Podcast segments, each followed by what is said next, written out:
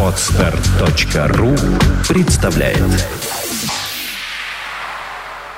Глава одиннадцатая Крайнее недоумение «Дядюшка», — сказал я, — «наконец-то я вас дождался. Друг мой, я и сам торвался к тебе. Вот только кончу с Видоплясовым, и тогда наговоримся досыта. Много надо тебе рассказать». «Как? Еще с Видоплясовым? Да бросьте вы его, дядюшка!» «Еще только каких-нибудь пять или десять минут, Сергей, и я совершенно твой. Видишь, дело». «Да он верно с глупостями», — проговорил я с досадой. «Да что сказать тебе, друг мой? Ведь найдет же человек всегда, когда лезть со своими пустяками. Точно ты, брат Григорий, не мог уж и времени другого найти для своих жалоб. Ну что я для тебя сделаю? Пожалей хоть ты меня, братец, ведь я, так сказать, изнурен вами, съеден живьем, целиком. Ай, мочи моей нет с ними, Сергей». И дядя махнул обеими руками с глубочайшей тоски. «Да что за важное такое дело, что и оставить нельзя?» «А мне бы так нужно, дядюшка!» «Эх, брат, уж и так кричат, что я о нравственности моих людей не забочусь. Пожалуй, еще завтра пожалуются на меня, что я не выслушал. И тогда...» И дядя опять махнул рукой. «Ну так кончайте с ним поскорее. Пожалуй, и я помогу. Взойдемте наверх. «Что он такое? Чего ему?» — сказал я, когда мы взошли в комнаты. «Да вот видишь, друг мой, не нравится ему своя собственная фамилия. Переменить просит. Каково тебе это покажется?» «Фамилия? Как так?» «Ну, дядюшка, прежде чем я услышу, что он сам скажет, позвольте вам сказать, что только у вас в доме могут совершаться такие чудеса», — проговорил я, — расставив руки от изумления. «Эх, брат, эдак-то и я расставить руки умею. Да толку-то мало!» — с досадою проговорил дядя. «Поди-ка, поговори-ка с ним сам, попробуй. Уж он два месяца пристает ко мне». «Неосновательная фамилия отозвался Видоплясов. «Да почему ж неосновательная?» — спросил я его с удивлением. «Такс изображает собой всякую гнусность». Да почему же гнусность? Да и как ее переменить? Кто переменяет фамилии? Помилуйте, бывает ли у кого такие фамилии? Я согласен, что фамилия твоя отчасти странная, продолжал я в совершенном недоумении. Но ведь что ж теперь делать? Ведь у отца твоего была такая же фамилия. Это подлинность, что через родителя моего я таким образом пошел навеки страдать так как суждено мне моим именем многие насмешки принять и многие гости произойтись, — отвечал Видоплясов. «Бьюсь об заклад, дядюшка, что тут не без Фомы Фомича!» — вскричал я с досадою. «Ну нет, братец, ну нет, ты ошибся. Действительно, Фома ему благодетельствует. Он взял его к себе в секретари, в этом и вся его должность. Но, разумеется, он его развил, наполнил благородством души, так что он даже в некотором отношении прозрел. Вот видишь, я тебе все расскажу. Это точность, перебил Видоплясов, что Фома Фомич мои истинные благодетели, и бывшие истинные мне благодетели, они меня возумили моему ничтожеству, каков я есмь человек на земле, так что через них я в первый раз свою судьбу предузнался. «Вот видишь, Сережа, вот видишь, в чем дело», — продолжал дядя, заторопившись по своему обыкновению. Жил он сначала в Москве, с самых почти детских лет, у одного учителя чистописания в услужении. Посмотрел бы ты, как он у него научился писать, и красками, и золотом, и кругом, знаешь, купидонов наставит, словом, артист. Илюша у него учится, полтора целковых за урок плачу. Фома сам определил полтора целковых — к крестным помещикам в три дома ездит, тоже платит. Видишь, как одевается. К тому же пишет стихи. Стихи? Этого еще не доставало. Стихи, братец, стихи.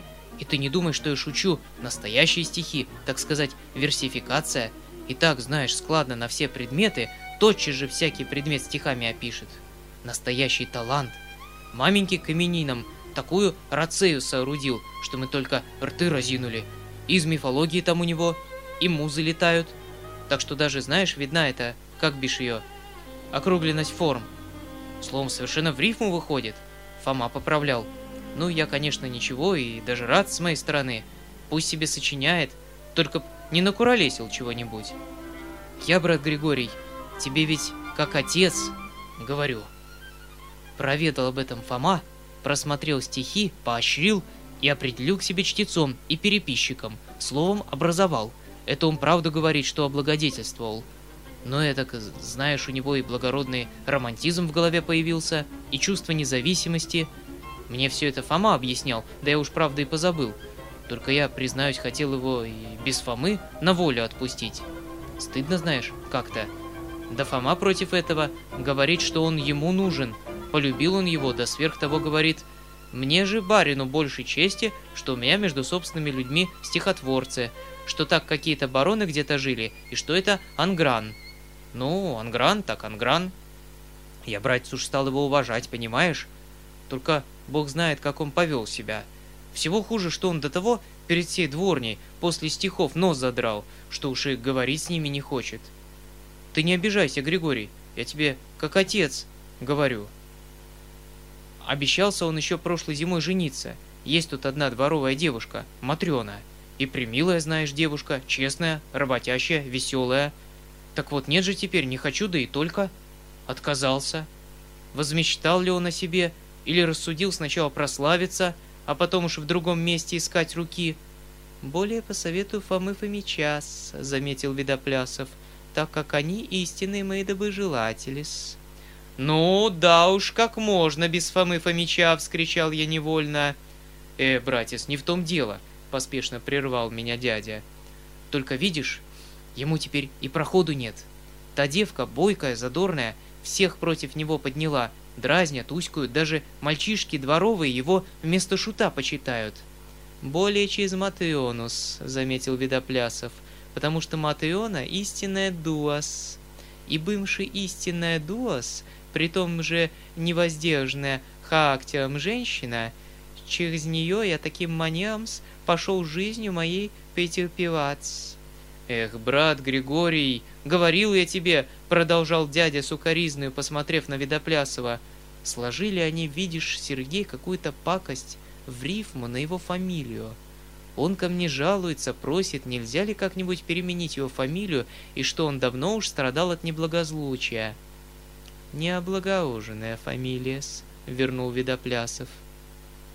«Ну, да уж ты молчи, Григорий. Фома тоже одобрил. То есть, не то чтобы одобрил, а видишь, какое соображение, что если на случай придется стихи печатать, так как Фома прожектирует, то такая фамилия, пожалуй, повредит, не правда ли? Так он стихи напечатать хочет, дядюшка. Печатать, братец. Это уж решено, на мой счет, и будет выставлено на заглавном листе – крепостной человек такого-то, а в предисловии Фоме от автора благодарность за образование. Посвящено Фоме. Фома сам предисловие пишет. Ну так представьте себе, если на заглавном-то листе будет написано «Сочинение Видоплясова».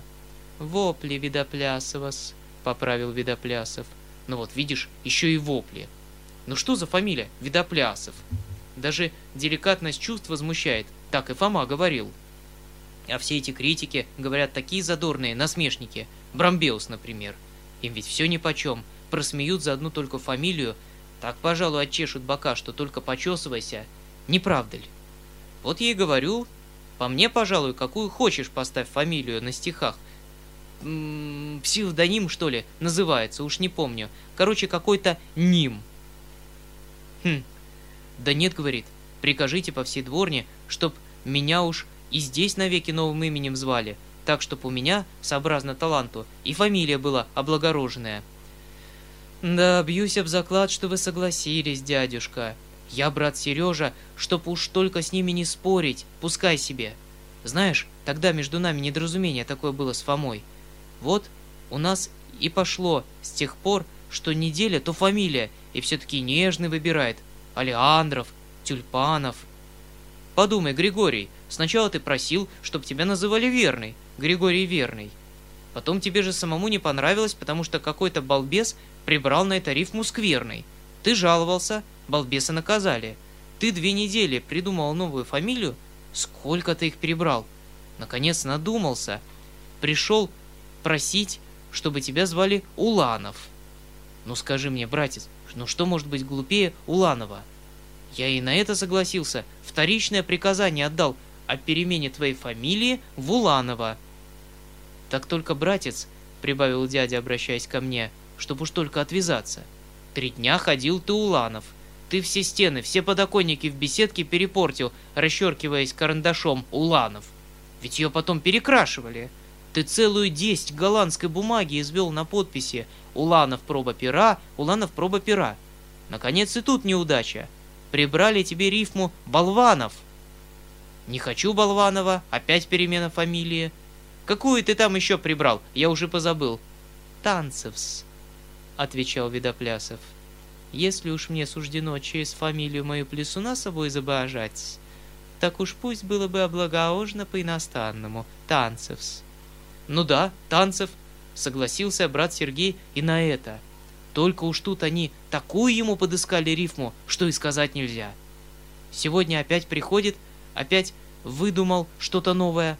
Бьюсь об заклад, что у него есть на готове новая фамилия. Есть или нет, Григорий? Признавайся. Я действительно давно уж хотел повергнуть к вашим стопам новое имя, облагооженное. Какое? Из букетов.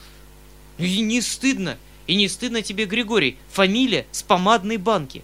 А еще умный человек называешься. Думал-то должно быть сколько над ней, ведь это на духах написано. Помилуйте, дядюшка, сказала полушепотом, да ведь это просто дурак. Набитый дурак. Что ж делать, братец? Отвечал тоже шепотом дядя. Уверяют кругом, что умен, и что это все в нем благородные свойства играют. Да развяжитесь вы с ним, ради бога. Послушай, Григорий, ведь мне, братец, некогда, помилуй, начал дядя каким-то просительным голосом, как будто боялся даже и Видоплясова. Ну рассуди, ну где мне жалобами твоими теперь заниматься? Ты говоришь, что тебя опять они чем-то обидели. Ну хорошо, вот тебе честное слово даю, что завтра все разберу, а теперь ступай с Богом. Э, постой, что Фома Фомич? Почевать ложились. Сказали, что если будет кто об них спрашивать, так отвечать, что они на молитве сию ночь долго стоять намерены. Эм... Э, ну, ступай, братец, ступай. Видишь, Сережа, ведь он всегда при Фоме, так что даже его я боюсь.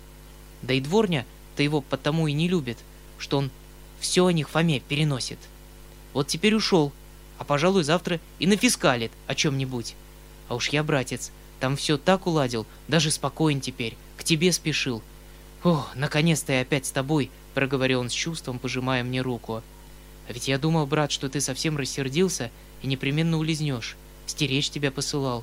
Но, слава богу, теперь. А Давич-то, Гаврила-то, каково, да и Фалалей, да ты, все одно к одному. Ну, слава богу, слава богу, наконец-то договорюсь с тобой, наговорюсь с тобой досыта, сердце открою тебе, ты, Сережа, не уезжай, ты один у меня, ты и Коровкин.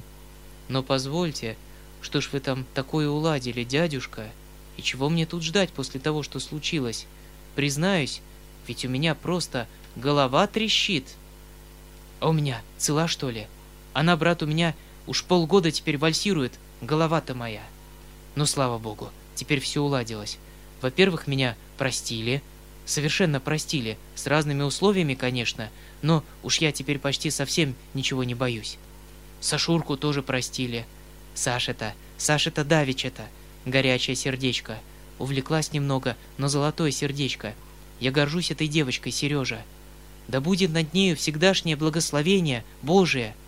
Тебя тоже простили, и даже знаешь как. Можешь сделать все, что тебе угодно. Ходить по всем комнатам, и в саду, и даже при гостях. Словом, все, что угодно, но только под одним условием, что ты ничего не будешь завтра сам говорить при маменьке и при Фоме Фомиче. Это непременное условие, то есть решительно не полслова, я уж обещался за тебя, а только будешь слушать, что старшие, ну, то есть я хотел сказать, что другие будут говорить. Они сказали, что ты молод. Но ты, Сергей, не обижайся, ведь ты и в самом деле еще молод. Так и Анна Ниловна говорит. Конечно, я был очень молод и тотчас же доказал это, закипев негодованием при таких обидных условиях. «Послушайте, дядюшка!» — вскричал я, чуть не задыхаясь. «Скажите мне только одно и успокойте меня. Я в настоящем сумасшедшем доме или нет?» «Ну вот, братец, уж ты сейчас и в критику. Уж не можешь никак утерпеть», — отвечал опечаленный дядя. «Вовсе не в сумасшедшем, а так только погорячились с обеих сторон. Но ведь согласись и ты, братец, как ты-то сам вел себя. Помнишь, что ты ему отмочил? Человеку, так сказать, почтенных лет. Такие люди не имеют почтенных лет, дядюшка. Ну, э, уж это ты, брат, перескакнул, это уж вольнодумство. Я, брат, и сам от рассудительного вольнодумства не прочь. Но уж это, брат, из мерки выскочило. То есть удивил ты меня, Сергей. Не сердитесь, дядюшка, я виноват, но виноват перед вами. Что же касается до вашего Фомы Фомича, ну вот, уж и вашего. Эх, брат Сергей, не суди его строго. Мизантропический человек и больше ничего. Болезненный. С него нельзя строго спрашивать. Но зато какой благородный. То есть просто благороднейший из людей. Да ведь ты сам давеча был свидетелем, просто сиял. А что фокусы-то эти иногда отмачивает, так на это нечего смотреть. Ну с кем этого не случается? Помилуйте, дядюшка, напротив, с кем же это случается? Эх, наладил одно. Добродушия в тебе мало, Сережа, простить не умеешь. Ну хорошо, дядюшка, хорошо. Оставим это. Скажите, видели вы Настасью Евграфовну? Эх, брат, о ней-то все дело шло. Вот что, Сережа. И, во-первых, самое важное. Мы все решили его завтра непременно поздравить с днем рождения. Фомута. Потому что завтра действительно его рождение. Сашурка добрая девочка, но она ошибается. Так-таки и пойдем всем кагалам. Еще перед обедней, пораньше. Илюша ему стихи произнесет, так что ему как будто маслом по сердцу-то. Словом, польстит. Ах, как бы и ты его, Сережа, вместе с нами тут же поздравил. Он, может быть, совершенно простил бы тебя. Как бы хорошо было, если бы вы помирились. Забудь, брат, обиду. Сережа, ведь ты и сам его обидел.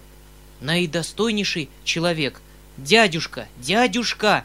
Вскричал я, теряя последнее терпение. Я с вами о деле хочу говорить, а вы... Да знаете ли вы, повторяю опять, знаете ли вы, что делается с Настасией Евграфовной? Как же, братец, что ты? Чего ты кричишь? Из-за нее-то и поднялась давеча вся эта история. Она, впрочем, и не давеча поднялась. Она давно поднялась. Я тебе только не хотел говорить об этом заранее, чтобы тебя не пугать, потому что они ее просто выгнать хотели, ну и от меня требовали, чтоб я ее отослал. Можешь представить себе мое положение? Ну, слава богу, теперь все это уладилось. Они, видишь ли, уж признаюсь тебе во всем, думали, что я сам в нее влюблен и жениться хочу. Словом, стремлюсь к погибели, потому что действительно это было бы стремление к погибели. Они это мне там объяснили. Так вот, чтоб спасти меня, и решились было ее изгнать. Все это маменька, а пуще всех Анна Ниловна. Фома пока мест молчит. Но теперь я их всех разуверил и, признаюсь тебе, уже объявил, что ты формальный жених Настеньки, что затем и приехал. Ну, это их отчасти успокоило. И теперь она остается, хоть не совсем так, еще только для пробы, но все-таки остается. Даже и ты поднялся в общем мнении, когда объявил, что сватаешься. По крайней мере, маменька как будто успокоилась. Анна Ниловна одна все еще ворчит. Уж не знаю, что выдумать, чтоб ей угодить. И чего это и хочется, право, этой Анне Ниловне? Дядюшка! В каком вы заблуждении, дядюшка? Да знаете ли, что Настасья Евграфовна завтра же едет отсюда, если уж теперь не уехала? Знаете ли, что отец нарочно и приехал сегодня с тем, чтобы ее увести? Что уж это совсем решено, что она сама лично объявила мне сегодня об этом и в заключение велела вам кланяться. Знаете ли вы это или нет?» Дядя как был, так и остался передо мной с разинутым ртом. Мне показалось, что он вздрогнул, и стон вырвался из груди его. Не теряя ни минуты, я поспешил рассказать ему весь мой разговор с Настенькой, мое сватовство, ее решительный отказ, ее гнев на дядю за то, что он смел меня вызывать письмом, объяснил, что она надеется его спасти своим отъездом от брака с Татьяной Ивановной, словом не скрыл ничего, даже нарочно преувеличил все, что было неприятного в этих известиях. Я хотел поразить дядю, чтобы допытаться от него решительных мер, и действительно поразил. Он вскрикнул и схватил себя за голову. «Где она? Не знаешь ли, где она теперь?» Проговорил он наконец, побледнев от испуга. «А я-то, дурак, шел сюда, совсем уж спокойный. Думал, что все уж уладилось», — прибавил он в отчаянии. «Не знаю, где теперь. Только давеча, как начались эти крики, она пошла к вам. Она хотела все это выразить слух при всех. Вероятно, ее не допустили. Еще бы допустили. Что б она там наделала? Ах, горячая, гордая головка. И куда она пойдет? Куда? А ты-то, ты-то хорош. Да почему же она тебе отказала? Вздор! Ты должен был понравиться. Почему ж ты ей не понравился? Да отвечай же ради бога, чего ж ты стоишь? Помилосердствуйте, дядюшка, но разве можно задавать такие вопросы? Но ведь невозможно же это. Ты должен, должен на ней жениться. Зачем же я тебя и тревожил из Петербурга? Ты должен составить ее счастье. Теперь ее гонят отсюда, а тогда она твоя жена, моя родная племянница. Не прогонят. А то куда она пойдет? Что с ней будет? В гувернантке? Но ведь это только бессмысленный вздор. В гувернантке-то. Ведь пока место найдет, чем дома жить. У старика их девятеро на плечах. Сами голодом сидят. Ведь она ни гроша не возьмет от меня, если выйдет через эти пакостные наговоры. И она, и отец. Да и каково таким образом выйти? Ужас! Здесь уж будет скандал, я знаю. А жалование ее уж давно вперед забрано на семейные нужды, ведь она их питает. Но, положим, я рекомендую ее в гувернантке. Найду такую честную благородную фамилию. Ну, да ведь черта с два! Где их возьмешь? Благородных-то, настоящих-то благородных людей. Ну, положим, и есть. Положим, и много даже. Чего Бога гневить? Но, друг мой, ведь опасно. Можно ли положиться на людей? К тому же бедный человек подозрителен. Ему так и кажется, что его заставляют платить за хлеб и ласку, унижениями. Они оскорбят ее, она гордая, и тогда...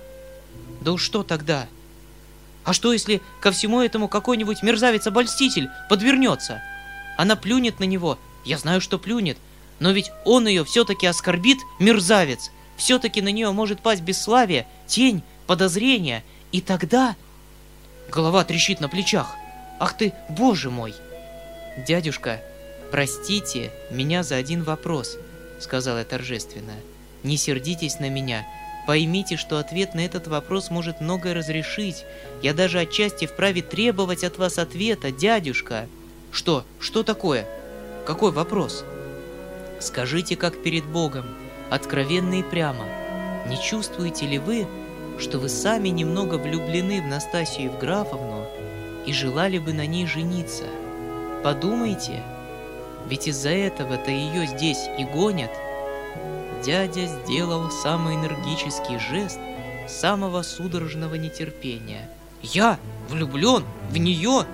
Да они все белины объелись или сговорились против меня. Да для чего ж я тебя-то выписывал? Как не для того, чтобы доказать им всем, что они белины объелись? Да для чего же я тебя так не сватаю? Я влюблен в нее, рехнулись они все, да и только. А если так, дядюшка, то позвольте уж мне все высказать. Объявляю вам торжественно, что я решительно ничего не нахожу дурного в этом предположении. Напротив, вы бы ей счастье сделали, если уж так ее любите. И... и дай Бог этого. Дай вам Бог любовь и совет.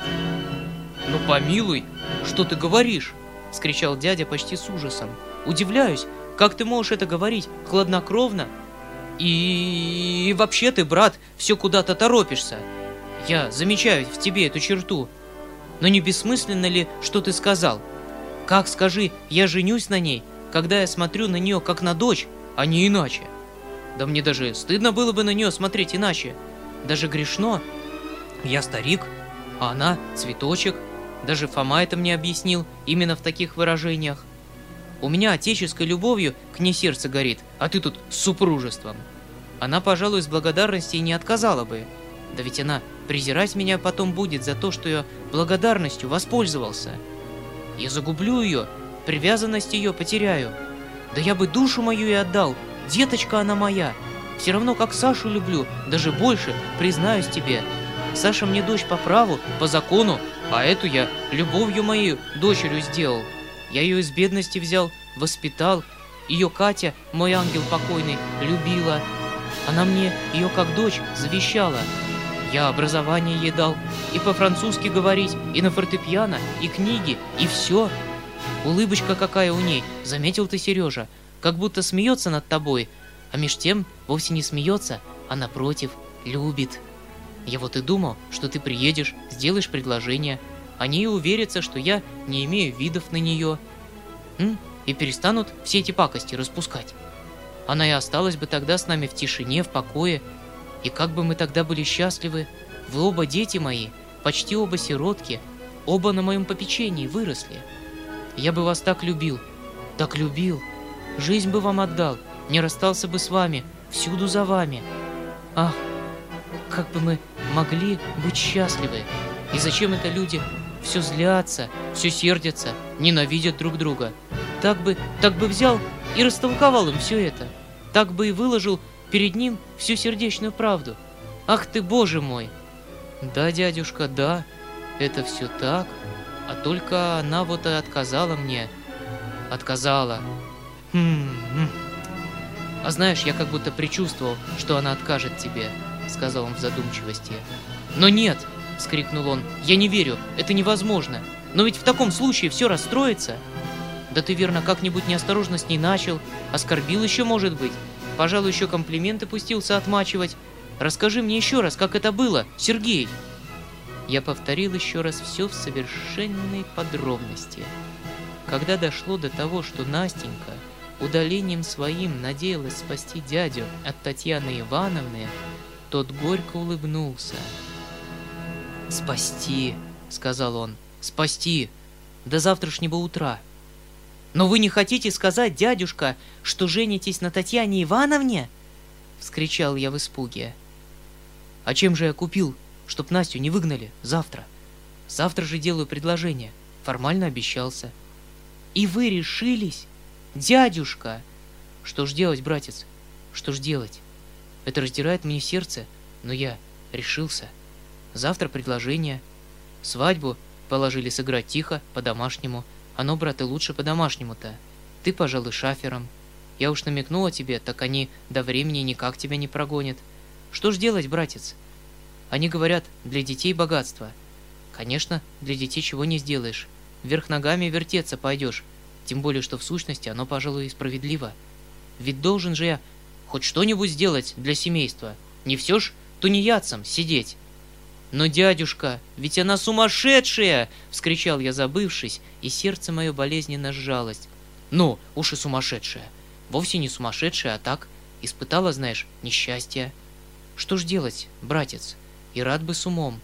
А, впрочем, и с умом-то какие бывают. А какая она добрая, если б ты знал, благородная какая!» «Но, боже мой, он уж и мирится с этой мыслью!» — сказал я в отчаянии. А что ж и делать-то, как не так? Ведь для моего же блага стараются. Да и, наконец, уже я предчувствовал, что рано ли, поздно ли, а не отвертишься, заставят жениться. Так уж лучше теперь, чем еще ссору из-за этого затевать. Я тебе, брат Сережа, все откровенно скажу. Я даже отчасти и рад. Решился, так уж решился. По крайней мере, с плеч долой, спокойнее как-то. Я вот и шел сюда почти совсем уж спокойный. Такова уж, видно, звезда моя — а главное в выигрыше то, что Настя при нас останется. Я ведь и согласился с этим условием. А тут она сама бежать хочет. «Да не будет же этого!» — вскрикнул дядя, топнув ногою. «Послушай, Сергей!» — прибавил он с решительным видом. «Подожди меня здесь, никуда не ходи, я мигом к тебе ворочусь. Куда вы, дядюшка? Может быть, я ее увижу, Сергей. Все объяснится. Поверь, что все объяснится, и... И, и, женишься же ты на ней. Даю тебе честное слово. Дядя быстро вышел из комнаты и поворотил сад, а не к дому. Я следил за ним из окна. Глава двенадцатая. Катастрофа. Я остался один. Положение мое было нестерпимое. Мне отказали, а дядя хотел женить меня чуть не насильно. Я сбивался и путался в мыслях. Мизинчиков и его предложения не выходили у меня из головы. Во что бы то ни стало, дядю надо было спасти. Я даже думал пойти сыскать Мизинчикова и рассказать ему все. Но куда, однако ж, пошел дядя? Он сам сказал, что идет отыскивать Настеньку, а между тем поворотил в сад. Мысль о тайных свиданиях промелькнула в моей голове, и пренеприятное чувство ущемило мое сердце. Я вспомнил слова Мизинчикова про тайную связь. Подумав с минуту, я с негодованием отбросил все мои подозрения. Дядя не мог обманывать. Это очевидно. Беспокойство мое возрастало каждую минуту. Бессознательно вышел я на крыльцо и пошел в глубину сада по той самой аллее, в которой исчез дядя. Месяц начинал всходить. Я знал этот сад вдоль и поперек и не боялся заблудиться. Дойдя до старой беседки, уединенно стоявшей на берегу одрехлевшего, покрытого тиной пруда, я вдруг остановился как вкопанный. Мне послышались в беседке голоса. Не могу выразить, какое странное чувство досады овладело мною. Я был уверен, что это дядя и Настенька, и продолжал подходить, успокаивая на всякий случай свою совесть тем, что иду прежним шагом и не стараюсь подкрадываться. Вдруг раздался явно звук поцелуя — потом звуки каких-то одушевленных слов, и тотчас же вслед за этим пронзительный женский крик. В то же мгновение женщина в белом платье выбежала из беседки и промелькнула мимо меня, как ласточка. Мне показалось даже, что она закрывала руками лицо, чтоб не быть узнанной. Вероятно, меня заметили из беседки — но каково же было мое изумление, когда в вышедшем вслед за испуганной дамой кавалерия я узнал Обноскина, Обноскина, который, по словам Мизинчикова, давно уж уехал. С своей стороны и Обноскин, увидав меня, чрезвычайно смутился. Все нахальство его исчезло — Извините меня, но э, э, я никак не ожидал с вами встретиться, проговорил он, улыбаясь и заикаясь. А я с вами, отвечал я насмешливо. Тем более, что я слышал, вы уж уехали. Э, нет, это так, э, я проводил только недалеко маменьку. Э, но могу ли я обратиться к вам как к благороднейшему человеку в мире? — с чем это? Есть э, случаи, и вы сами согласитесь с этим, когда истинно благородный человек принужден обратиться ко всему благородству чувств другого, истинно благородного человека. Надеюсь, вы понимаете э, меня. Не надейтесь, ничего решительно не понимаю. Вы видели даму, которая находилась вместе со мной в беседке? Видел, но не узнал. А, не узнали. Эту даму я назову скоро моею женой. Поздравляю вас. Но чем же я могу быть полезен? Только одним, сохранив глубочайшую тайну о том, что вы меня видели с этой дамой. Кто ж бы это, подумал я. Уж не... «Э, «Право не знаю-с», — отвечал я Обноскину. «Надеюсь, вы извините, что не могу дать вам слово». «Нет, ради бога, пожалуйста», — умолял Обноскин. «Поймите мое положение. Это э, секрет. Вы тоже можете быть женихом, тогда и я э, с своей стороны...» «Тссс! Кто-то идет». «Где?» Действительно, шагах в тридцати от нас, чуть приметно, промелькнула тень проходившего человека. «Это... это верно э, Ф Фома Фомич!» — прошептал Обноскин, трепеща всем телом. «Я узнаю его по походке. Боже мой, и еще шаги с другой стороны. Слышите?» «Прощайте. Благодарю вас и э, умоляю вас». Обноскин скрылся. Через минуту передо мной очутился дядя, как будто вырос из-под земли. «Это ты?» — окрикнул он меня. «Все пропало, Сережа, все пропало!» Я заметил, что он тоже дрожал всем телом. «Что пропало, дядюшка?» «Пойдем», — сказал он, задыхаясь, и, крепко схватив меня за руку, потащил за собою. Но всю дорогу до флигеля он не сказал ни слова, не давал и мне говорить. Я ожидал чего-нибудь сверхъестественного и почти не обманулся. Когда мы вошли в комнату, с ним сделалось дурно, он был бледен, как мертвый. Я немедленно спрыснул его водою. Вероятно, случилось что-нибудь очень ужасное, думал я, когда с таким человеком делается обморок. «Дядюшка, что с вами?» — спросил я его наконец. «Все пропало, Сережа. Фома застал меня в саду вместе с Настенькой в ту самую минуту, когда я поцеловал ее. Поцеловали в саду!» — вскричал я, смотря в изумлении на дядю. «В саду, братец. Бог попутал. Пошел я, чтоб непременно ее увидать. Хотел я все высказать, урезонить ее, насчет тебя, то есть. А она меня уж целый час дожидалась, там, условной скамейке, за прудом. Она туда часто приходит, когда надо поговорить со мной. Часто, дядюшка? Часто, братец. Последнее время почти каждую ночь сряду сходились. Только они нас верно и выследили. Уж знаю, что выследили, и знаю, что тут Анна Ниловна все работала. Мы на время и прервали. Дня четыре уж ничего не было. А вот сегодня опять понадобилось. Сам ты видел, какая нужда была. Без этого, как же бы я ей сказал? Прихожу в надежде застать, а она уж там целый час сидит, меня дожидается. Тоже надо было кое-что сообщить. Боже мой, какая неосторожность, ведь вы знали, что за вами следят. Да ведь критический случай, Сережа, многое надо было взаимно сказать. Днем-то я и смотреть на нее не смею. Она в один угол, а я в другой нарочно смотрю, как будто не замечаю, что она есть на свете. А ночью сойдемся, да и наговоримся. Ну что ж, дядюшка, не успел я двух слов сказать. Знаешь, сердце у меня заколотилось, из глаз слезы выступили. Стал я ее уговаривать, чтобы за тебя вышла, а она мне, верно, вы меня не любите, верно, вы ничего не видите. И вдруг, как бросится мне на шею, обвела меня руками, заплакала, зарыдала.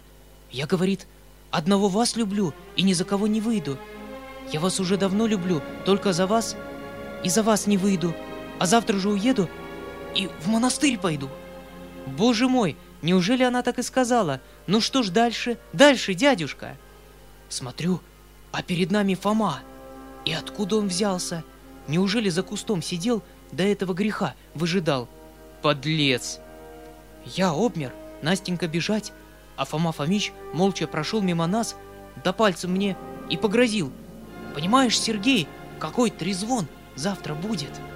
Ну да, уж как не понять. «Понимаешь ли ты?» — вскричал он в отчаянии, вскакивая со стула. «Понимаешь ли ты, что они хотят ее погубить, осрамить, обесчестить? Ищут предлога, чтоб бесчестие на нее всклепать и за это выгнать ее! А вот теперь и нашелся предлог!» Ведь они говорили, что она со мной гнусные связи имеет. Ведь они, подлецы, говорили, что она с Видоплясовым имеет. Это все Анна Ниловна говорила. Что теперь будет? Что завтра будет? Неужели расскажет Фома? Непременно расскажет дядюшка. А если расскажет? Если только расскажет, проговорил он, закусывая губу и сжимая кулаки. Но нет, не верю, он не расскажет, он поймет. Это человек высочайшего благородства, он пощадит ее. Пощадит или не пощадит, отвечал я решительно. Но во всяком случае ваша обязанность завтра же сделать предложение Настасии Евграфовне. Дядя смотрел на меня неподвижно. Понимаете ли вы, дядюшка, что обесчестите девушку, если разнесется эта история? Понимаете ли вы, что вам надо предупредить беду как можно скорее, что вам надо смело и гордо посмотреть всем в глаза, гласно сделать предложение, плюнуть на их резоны и стереть Фому в порошок, если он заикнется против нее? «Друг мой!» — вскричал дядя. «Я об этом думал, идя сюда. И как же решили?» «Неизменно!» Я уже решился, прежде чем начал тебе рассказывать. «Браво, дядюшка!» И я бросился обнимать его. Долго мы говорили. Я выставил перед ним все резоны, всю неумолимую необходимость жениться на Настеньке, что, впрочем, он сам понимал еще лучше меня. Но красноречие мое было возбуждено. Я радовался за дядю. Долг подстрекал его, иначе бы он никогда не поднялся. Перед долгом же, перед обязанностью, он благоговел. Но, несмотря на то, я решительно не понимал, как устроится это дело. Я знал и слепо верил, что дядя ни за что не отступит от того, что раз признал своей обязанностью. Но мне как-то не верилось, чтоб у него достало силы восстать против своих домашних. И потому я старался как можно более подстрекнуть и направить его, и работал со всей юношеской горячностью. Тем более, тем более, говорил я, что теперь уже все решено, и последние сомнения ваши исчезли. Случилось то, чего вы не ожидали, хотя в сущности все это видели, и все прежде вас заметили. Настасья Евграфовна вас любит. «Неужели же вы попустите, — кричал я, — чтобы эта чистая любовь обратилась для нее в стыд и позор? Никогда! Но, друг мой, неужели ж я буду наконец так счастлив? — вскричал дядя, бросаясь ко мне на шею. И как это она полюбила меня? И за что? За что? Кажется, во мне нет ничего такого. Я старик перед нею. Вот уж не ожидал-то. Ангел мой, ангел! Слушай, Сережа, давеча ты спрашивал, не влюблен ли я в нее. Имел ты какую-нибудь идею? Я видел только, дядюшка, что вы ее любите так, как больше любить нельзя. Любите и между тем сами про это не знаете. Помилуйте, выписывайте меня, хотите женить меня на ней единственно для того, чтобы она вам стала племянницей и чтобы иметь ее всегда при себе. А ты... А ты прощаешь меня, Сергей?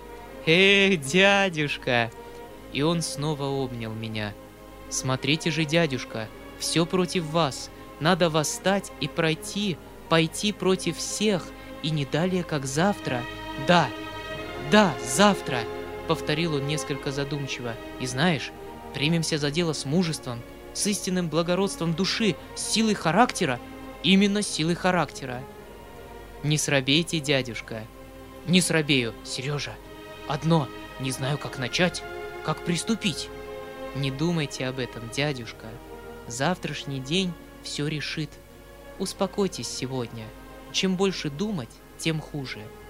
А если Фома заговорит, немедленно его выгнать из дому и стереть его в порошок.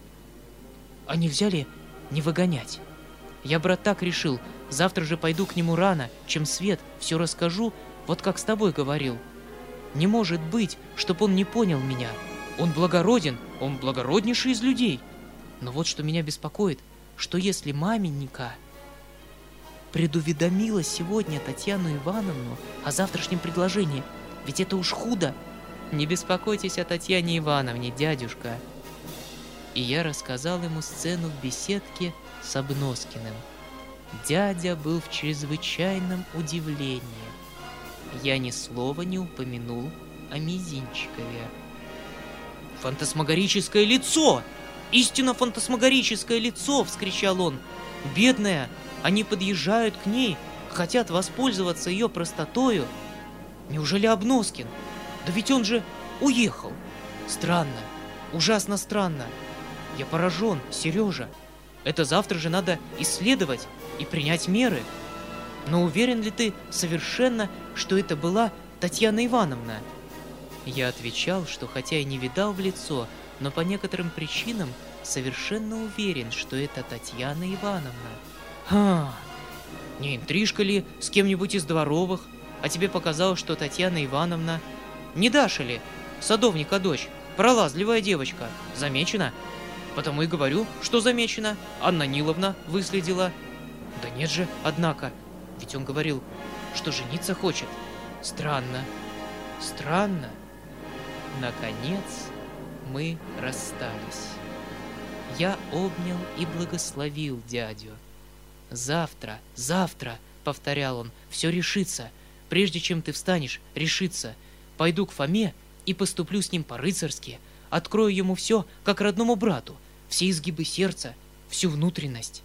Прощай, Сережа, ложись, ты устал. А я уж верно во всю ночь глаз не сомкну. Он ушел. Я тотчас же лег, усталый и измученный до нельзя. День был трудный.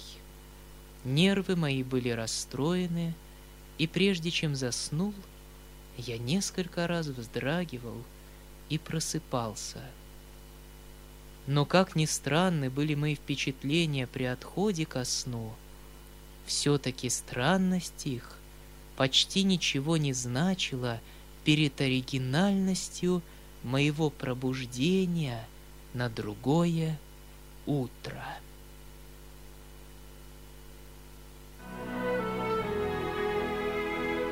Уважаемые слушатели, сообщаем вам, что эту и другие аудиокниги вы можете бесплатно скачать на сайте bb.ru по буквам b i b e ру. Всего вам доброго. Скачать другие выпуски подкаста вы можете на podster.ru